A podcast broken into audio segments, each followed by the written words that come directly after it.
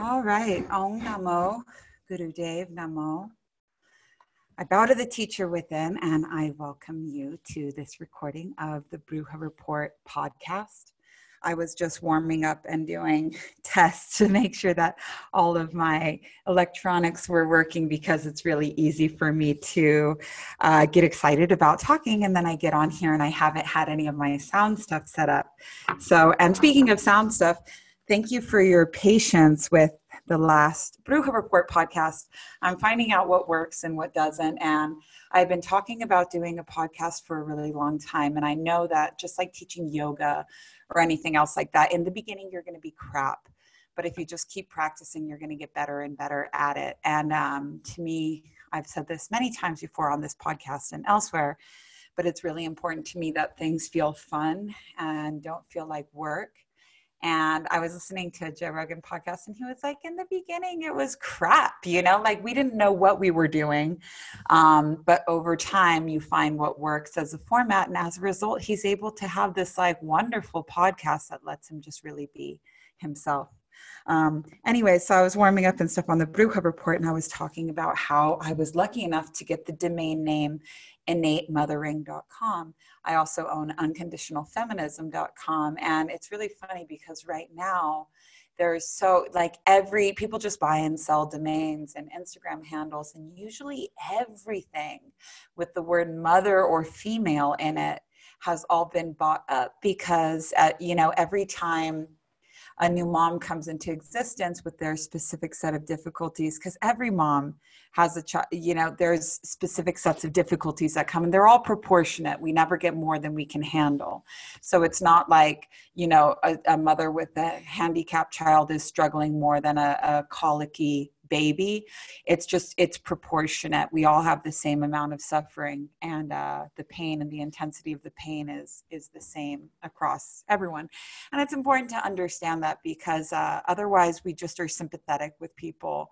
And when we tap into our own suffering and honor our own story and the difficulties that we've had on our own journey we're able to tap into the universal suffering and have compassion for people that we've never met before anyways i was telling my sister i'm like i'm so surprised that i was able to get not only the instagram handle but the domain name as well for innate mothering and unconditional feminism. And it's interesting to me that up until this point nobody's ever considered that you you you're innately a mother.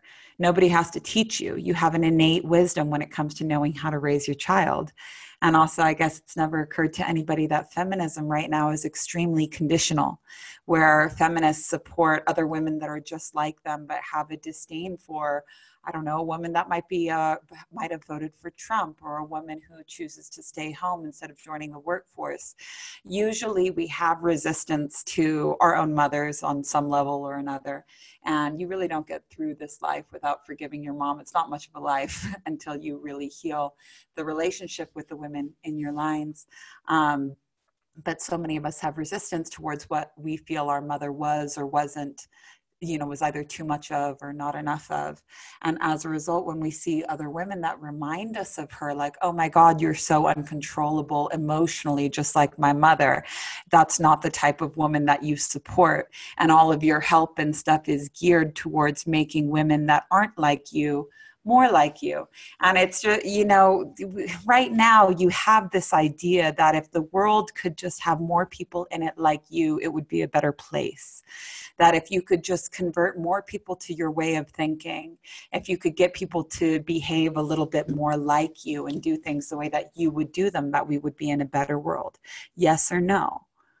yes or no. I know nobody wants to admit to this, but we think that, you know, if you could just be a little bit more like me, it would be a better world. When in actuality, if you really met yourself, you wouldn't be able to handle it. You would hate yourself because you know we're we're always our own blind spot and we see other people doing things and we say oh my god i can't stand the way that you do things or i would never do something like that and actually you are. They're mirroring you. You just don't want to see it. And it's so funny because we say all the time, like, I'm not perfect. I know I'm not perfect. And then one person points out to you, hey, specifically here, you're not perfect. And it's a friend ender. You're like, what? Oh my God, how could you say that? I'm not like that. You get very defensive. And, you know, there's something to be said for accepting all sides of yourself. It's actually super important, accepting that every possible reality of you could be true, the ones that you love to be called and the ones that you loathe to be called. But all that all that to say uh, feminism is very conditional right now so i've started a movement called unconditional feminism and we'll see where it goes but most excited i am is uh, for innate mothering. And innate mothering is a 90 minute circle that we're going to be doing once a month. You can buy tickets on my website. It's 22 bucks. Um, but it's all about it's not like mom advice like oh you know here's how you do this or here's how to deal with your baby when they're screaming or teething or whatever. I, as a mom you hear a lot that it's not about you that it's not about you anymore. And I think that that's the most toxic, misinformed belief ever because we don't have, if we haven't worked through our own shit as moms, then we're just unconsciously perpetuating the same abusive patterns that we resent our own parents for. If you haven't healed them, you're forced to perpetuate them because, in a lot of ways, it's easier to say, this is just how you do it kids get spanked or whatever than it is to acknowledge that the some of the experiences of your life were really fucked up and you aren't healed from it and you need to be there's no formula for parenting and nobody else should give you a formula for parenting the problem is that we don't have enough trust in our innate feminine wisdom to feel like we could just do it naturally, intuitively, and not fuck it up. We're so afraid. We have so many judgments about what we think a good mom or a bad mom is. And as a result, we're crippled with insecurity because we're afraid that if we don't do it perfectly, we'll be a bad mom, just like we've judged someone else. But no one is a better mother for your child than you are. And you have to trust that. You can birth a baby on your own. You can raise a baby. You can educate a baby. You can keep your baby safe and healthy. You innately know how to do this. But society and judgments have, have made us forget that. So I'm really excited about this innate mothering circle because it's not mom advice, it's not mom life. It's mothers have a specific set of shit that we have to work through you know not the same for everybody but it's it's the highest it's the highest version of feminine is being an awakened mother and if you can trust that you could forget everything society has told you about being a mom and you'd be the best mom. It's the same way your body doesn't have to remember how to have a baby, it knows, but you know how to mother your child the best possible way. And I'm really excited to share this with the world. So we have um, that's such cool stuff going on this month. We have the eating disorder circle that's on the 14th. Then we have um, the full moon circle, which I'm really excited about. We're going to be talking about jealousy and comparison. That's on the Bruja report on the full moon, which is the 12th. And then I think it's the 25th that we have the mothering circle. And I've been lucky enough to have worked for myself since 2015. This the, the last like three months or so, my schedule has looked really, really good, but this month really takes the cake. I'm very uh, excited about it. So today, every two weeks, we do Q&A on the Bruja Report. It's one of my favorite things that I get to do because A, I don't have to rehearse for it. I just come, come to it and see what people are going to ask me. And it's usually something that I didn't know I really uh, wanted to talk about. Um, but we do this every two weeks. And if you want to submit questions, you can do it on the Bruja Report. And then this becomes a podcast, which is on Apple and Spotify. So let's just get right into it. All right, anonymous question. I see the word porn addiction in this question already, and I'm very excited about it because the first Bruja Report broadcast I ever did, which is on the archives, when you are a member of Bruja Report, you get access to like hundreds and hundreds of lectures and grief recovery and all this stuff on, on my website. And the very first one I did was called In Defense of Porn. So I have a friend with a severe porn addiction. He participates in this at least three times a day when he wakes, sometime during the day, and before bed. He is disturbed by it and feels it interferes with his quality of life. Inability to stick to his word and change the behavior creates shame. Any words of advice? Yeah, my first word of advice is that it's not your problem. And I'm only saying this because women have been trained to be codependent. So a lot of time I get a lot of people asking for a friend and somebody has to get to the point where they realize that they have a problem, whether it's alcohol, pornography, drugs, eating disorders, anything like that. I had somebody email me and be like, yo, you know, I'm asking for a friend, you know, who has an eating disorder. And I was like, don't say anything to her about it. Because honestly, like I, as someone who had an eating disorder, all four eating disorders, for over 10 years there had been times where people tried to stage interventions with me and i just stopped talking to them altogether because i wasn't ready to quit. And you have to be ready. You have to actually see it as a problem. And so and i tell everybody like look no one else's story is your story. So if you have a problem with it then you have a problem not because someone else has a problem with it. Like you have to get to the space first for yourself where you want to have healing. Um, so when it comes to any addiction, let me just drink a sip of this water.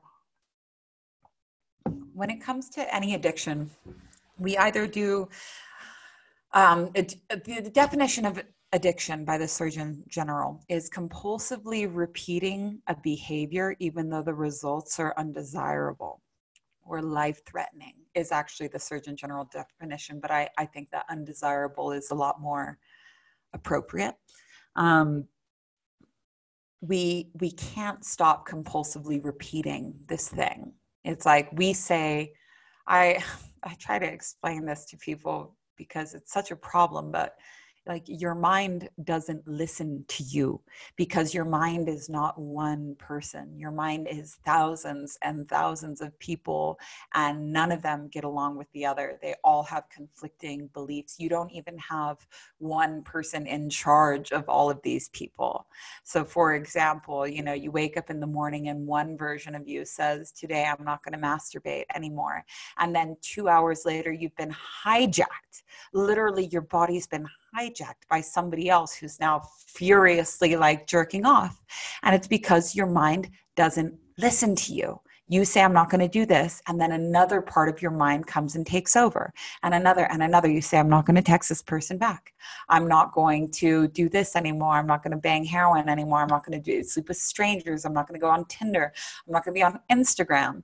You do not have autonomy you have to work to gain autonomy. You have to and the process of doing so this is the exact work that we do on the school. The school is the highest spiritual education available on the internet right now. And anybody that's in the school is going to tell you that. I take a lot of courses, I study with a lot of teachers. I'm incredibly proud of the content that's on the school because the first initiative with it was to help you realize that the reason you're not getting any spiritual results is because you do not have autonomy. And that's the biggest misconception on all spiritual paths is that you can just decide inner peace. You can just think about how many times times you've told yourself you weren't going to worry about something anymore, that you were no longer going to be insecure about this anymore, that you weren't going to throw up your food anymore. That's one of thousands and thousands and thousands of views in your head. And in order for any results to happen at all, you have to learn how to create what they call in the work, the fourth way work, a deputy steward. You need to put somebody in charge. You need to have somebody that can exert authority over all these arguing, contradictory minds. And this takes, you have to earn it. And a lot of people don't want to get with this, but anybody that's on the school will tell you, yeah, it's a very intense couple of weeks in the beginning when you realize how many fucking voices are always going on in your head the voice of your mother, the voice of your ex, negative fantasies, arguments waiting to be spit out, like all of these crazy things. But once you start working on that, you start to see serious results in uh, all aspects of your life. So, this friend with the porn addiction is obviously struggling with this, you know, like he, one side of him wants to stop jerking off three times a day, and another part of him is hurting. And we use our addictions for two, one of two reasons either because we're trying to numb the pain of something. So a, a pain comes up and in order to numb it and get away from it, we'll do anything we can. So, like for this guy, he's like, every time a certain feeling comes up, to avoid feeling this feeling, he goes and jerks off which just creates a massive hangover of shame and everything the next day. Anyways, not to mention your orgasms suck when you're having them all the time. Seriously. And it makes you really sick because uh, life, you know, think about it, it's life juice, your semen, whether you're a male or a female, it's your life juice. And so if you're constantly expending that or expelling that or ejaculating that, it becomes very weak and your life source becomes very weak. So when you see people that have kind of like dead eyes or poor posture or just in general have a, a, weak constitution, it's from weak semen. And you can make your semen strong again. There's a lot of things that you can do to strengthen it. But one of the main things is learning how to retain your semen, even, you know, masturbating and not ejaculating, which is so hard to do because, you know, like you're already there. You're, you, you don't go to the Chinese buffet and don't get your cookie. But it's such an it's such an important practice and it also lends a lot to your creativity your sense of vitality. And in um, eastern paths we call this ojas ojas and if you're on the bruja report i might have a couple posts on my public um, but you can search Evie Talks ojas and you'll see about this. Um, the other way we use addiction is to is to control so it's a it's either coming from place of numbing or coming from the urge to control. So if things feel very like crazy in your life you might turn to your addiction because it helps you feel safe and stable. This is like when you get that the alcoholics that just have to have like the one drink a day and it's so special for them and it's so safe for them because when they feel like things are out of their control they can have this secret. It's like being naked under a fur coat or being on cocaine at work. It's it's like having this little thing that nobody knows about that keeps you safe, that keeps other elements from coming in. These are eating disorders like anorexia, addictions like obsessive compulsive disorder, um, can also be how you eat. Uh, it, it, shows up in a lot of different ways. Um, so if you have a friend with addiction, don't confront them because it's just rude. Uh, but if you have the opportunity, if the opportunity presents itself, the one question that I've found that can really get you on your path to healing almost any addiction is trying to identify what feeling am I avoiding when I'm reaching for my addiction. And, you know, if it's, for example, I eat, I binge eat to avoid feeling sadness. If you recognize that, you can ask yourself, well, why am I sad? And maybe you're sad because you lost your mother and then you can ask yourself, is any amount of food going to bring my mother back? And when you realize that no amount of food is ever going to bring your mother back, then you're stuck with, yeah, now you've got to grieve your relationship with your mother completely. You've been putting that off for a long time with food. You've been putting that off for a long time with jerking off. You've been putting that off for a long time by getting high. Now you have to work on that. But when you work on it, you won't feel the need to numb out anymore if you realize that no amount of starving yourself or organizing things in an obsessive compulsive way and i don't really believe in ocd i think that some people are just more particular than others and believe me i've been around a lot of people that are diagnosed ocd but i think uh, you know you might just like things a certain way.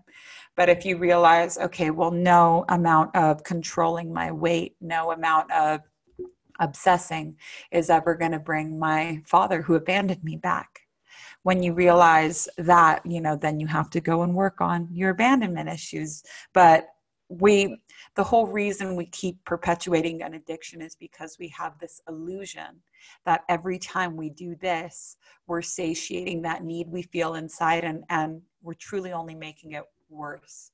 When you realize that and that it you, you know no matter how long you've had this addiction for it doesn't work the way you think that it's working. It stops holding value for you and you're able to release it easily.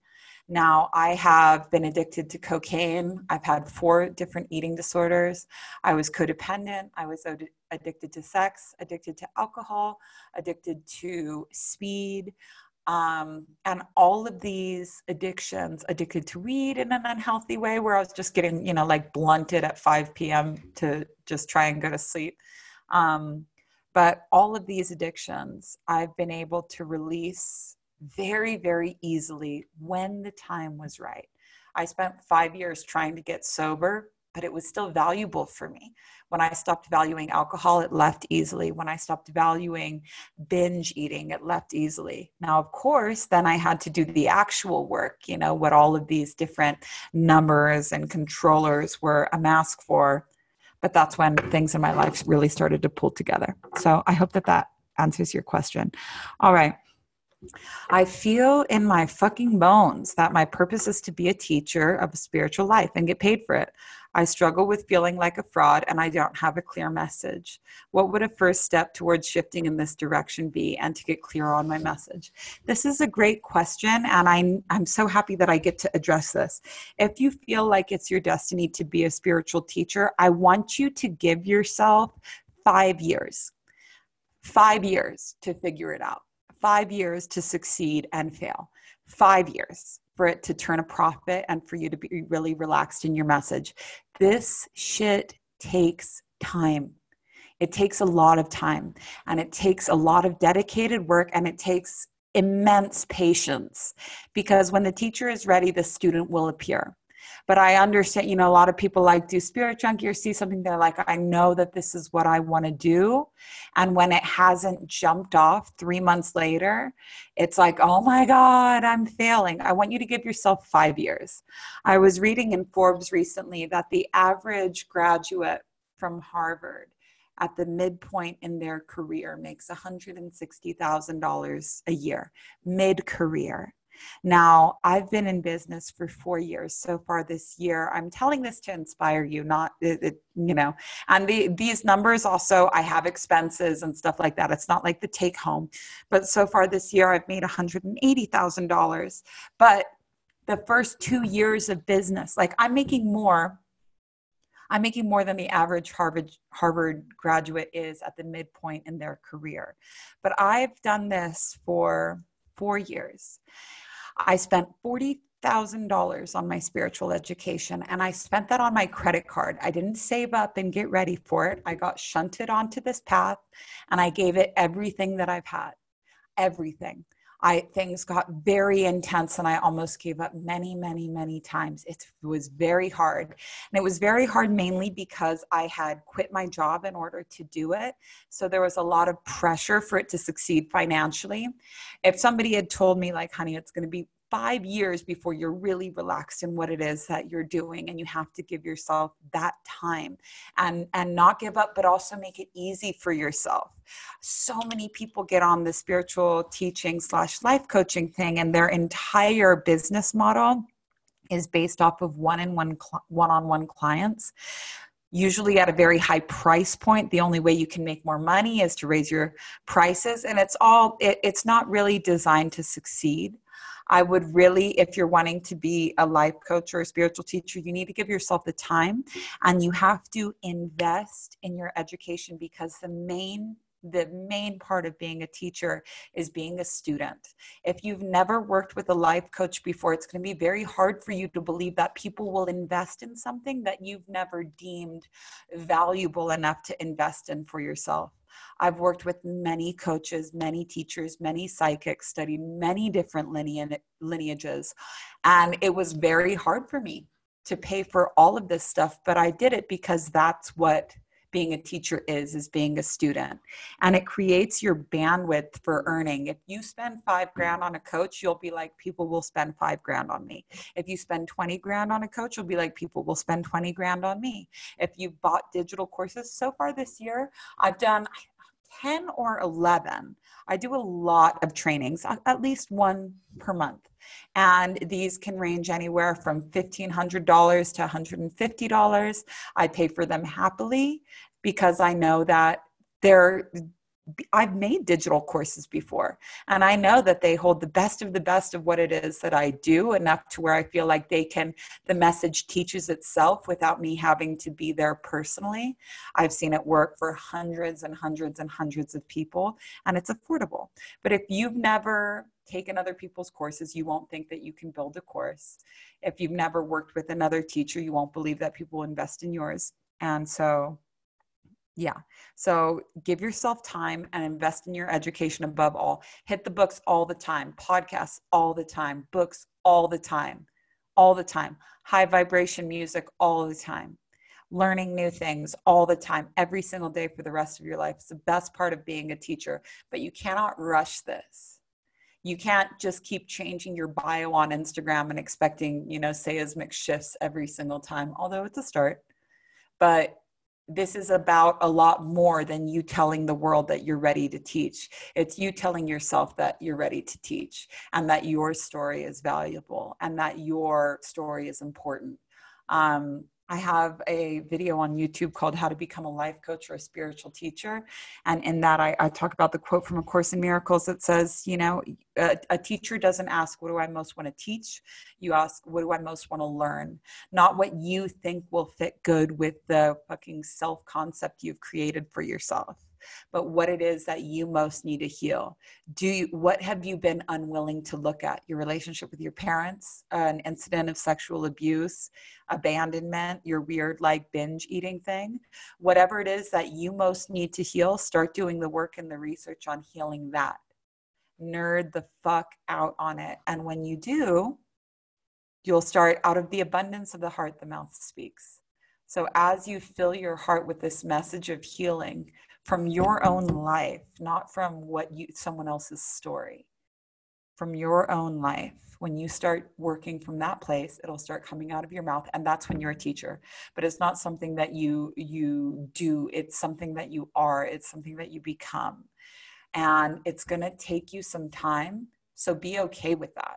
I want you to give yourself 5 years and if you're not willing to do that, if you're not willing to give yourself five years for the rest of your life of not judging yourself, of not comparing yourself to other teachers, give it five years to work. And give it five years of giving it everything you've got so that if it doesn't work in five years, and it will, honey, it'll work by year two, but giving yourself five years to go from part time to full time. And no criticism, no judgment. Max out your fucking credit cards if you need to. Do whatever you've got to do. But if you're serious about this, it's going to require everything from you. And you're not allowed to be fucking shitting the bed at six months because you're not making a $50,000 profit. Let me tell you something, honey. The coaches that tell you that you can go to $10,000 months in three months from zero are lying to you. They're not telling you the whole truth of the situation. They're not telling you that it's going to cost you $7,500 in ads, $10,000 in coaching. They're not telling you that you're going to have to, all they're telling you is like, you can do exactly what I did and it'll work for you. It doesn't really work like that. And if you're motivated just by like making the money, it's not going to happen like that. It's not going to happen like that. And so give yourself time. Of course, you know, there's cases where it does, but like there's a lot of work behind the scenes work that goes into this. And if you're trying to do like a get rich scheme, there is no get rich scheme. You just work hard and keep at it and don't give up at it on it. And eventually it comes out. Take all of my courses. If you're wanting to be a spiritual teacher, oh my God, take Wheels Reinvented because Wheels Reinvented is every possible problem that every possible client will come to you with. It's going to be one of these seven issues.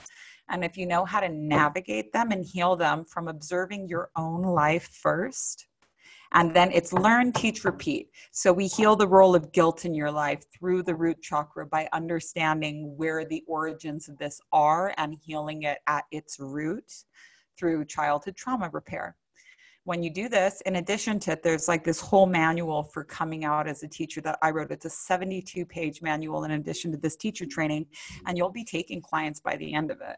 I know exactly how much fire a teacher needs under their ass, but also how much healing they have to do first.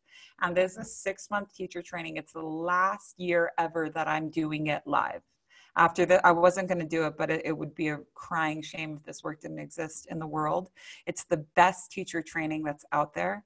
And there's a one day only i put it on sale for one day. That's black friday where you'll be able to get it for 2000 instead of 3000 and there's a payment plan. So I would definitely if you're like I want to get I want to I want to relax in what it is that I'm able to do for people to not speculate, oh well I think that when I get a client I'll be able to help them do this. No, be able to have testimonials from your clients telling you what you do, not you like speculating about what you hope to offer somebody. Um, you can read about that on my site. Okay, let's see. I'm a nurse working full time. I would love to have a job that I could work from the house and maybe only EO nursing part time. I'm trying to manifest that path, but it's hard. I'm doing Kundalini yoga and I subscribe to the school, but it looks like a long path and sometimes doesn't seem real. Any advices? Yes, definitely. It's going to take time. And manifesting, it's a co creation. So you will take every step by yourself, but spirit will show you the way. It's going to take time. I would definitely recommend, because you're on Bruja Report, start i said that for the women's circle start working on a vision board just to have an idea of what it is that you want your life to look like and you don't have to know all you have to know is how it is that you want to feel how it is that you want to feel how it is that you want your life to look but not what you think is going to get you there.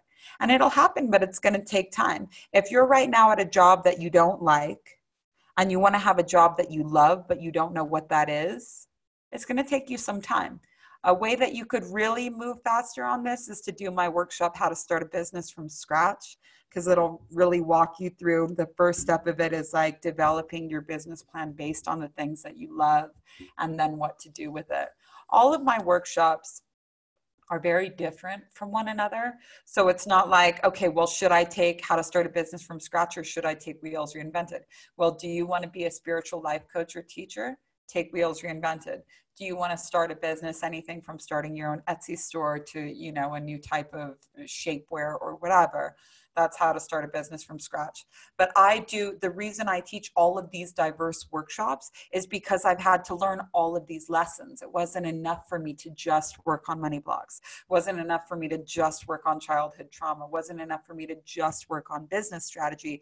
You need all of it together forever and you have to accept that being a teacher is studying all the time. How do I heal or move towards doing the work on being ignored by loved ones? Perhaps sometimes it's made up in my head, but only because I'm questioning it based on past experiences. For instance, my dad will post how proud he is at different moments of his two sons, but never of me.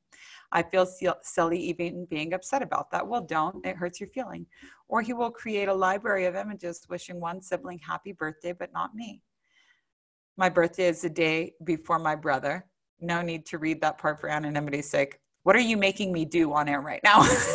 There's like secret notes to me in this question. I mentioned once how I felt closer to him of the two parents, and he responded by saying he always thought I was closer with mom.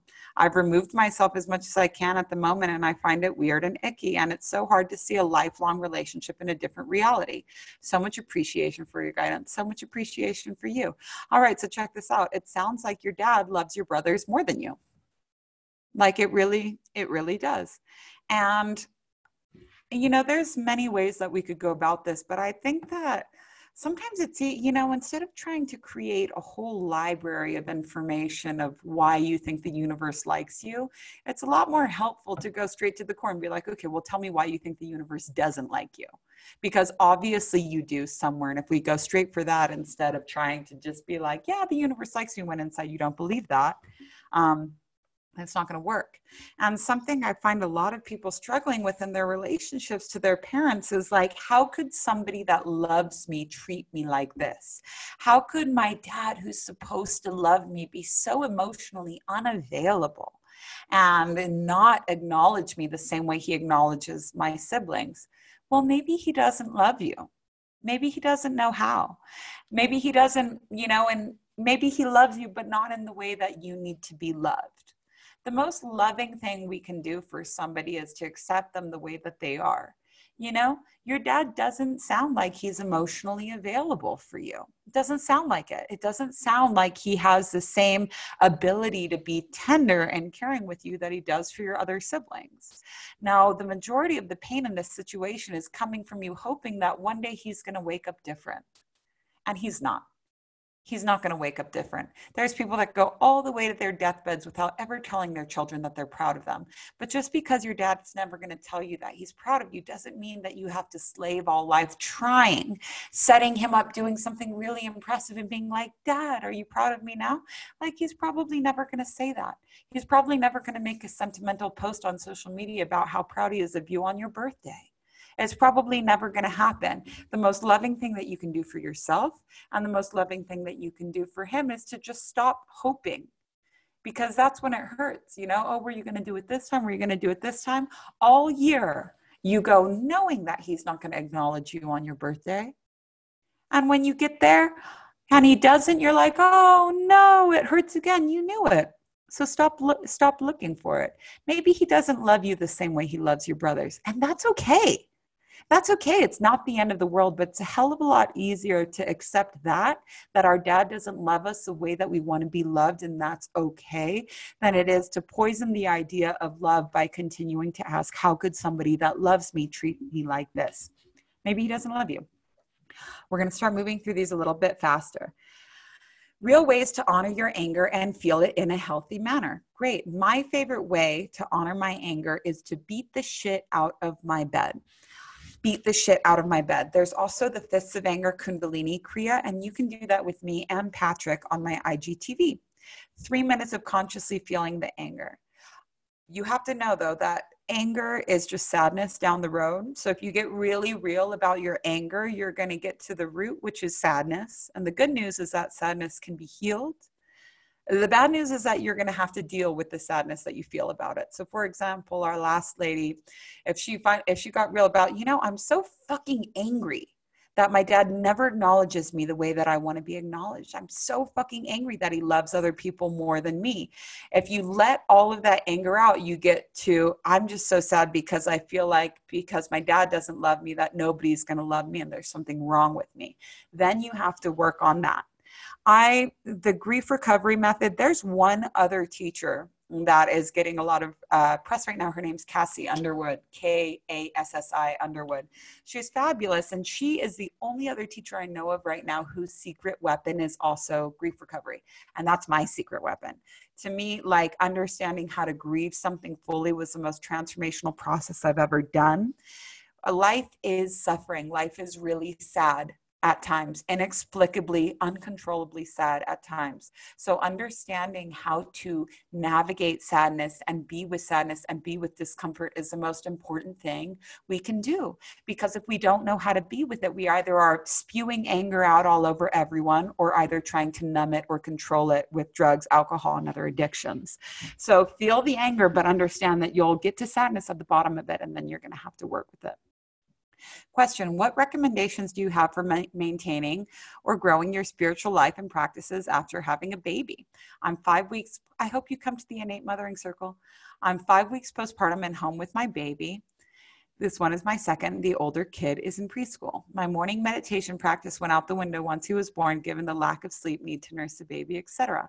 I had really hoped to use this blessed time away from my day job to deepen my connection to my soul and develop some sustainable, spirit nourishing practices.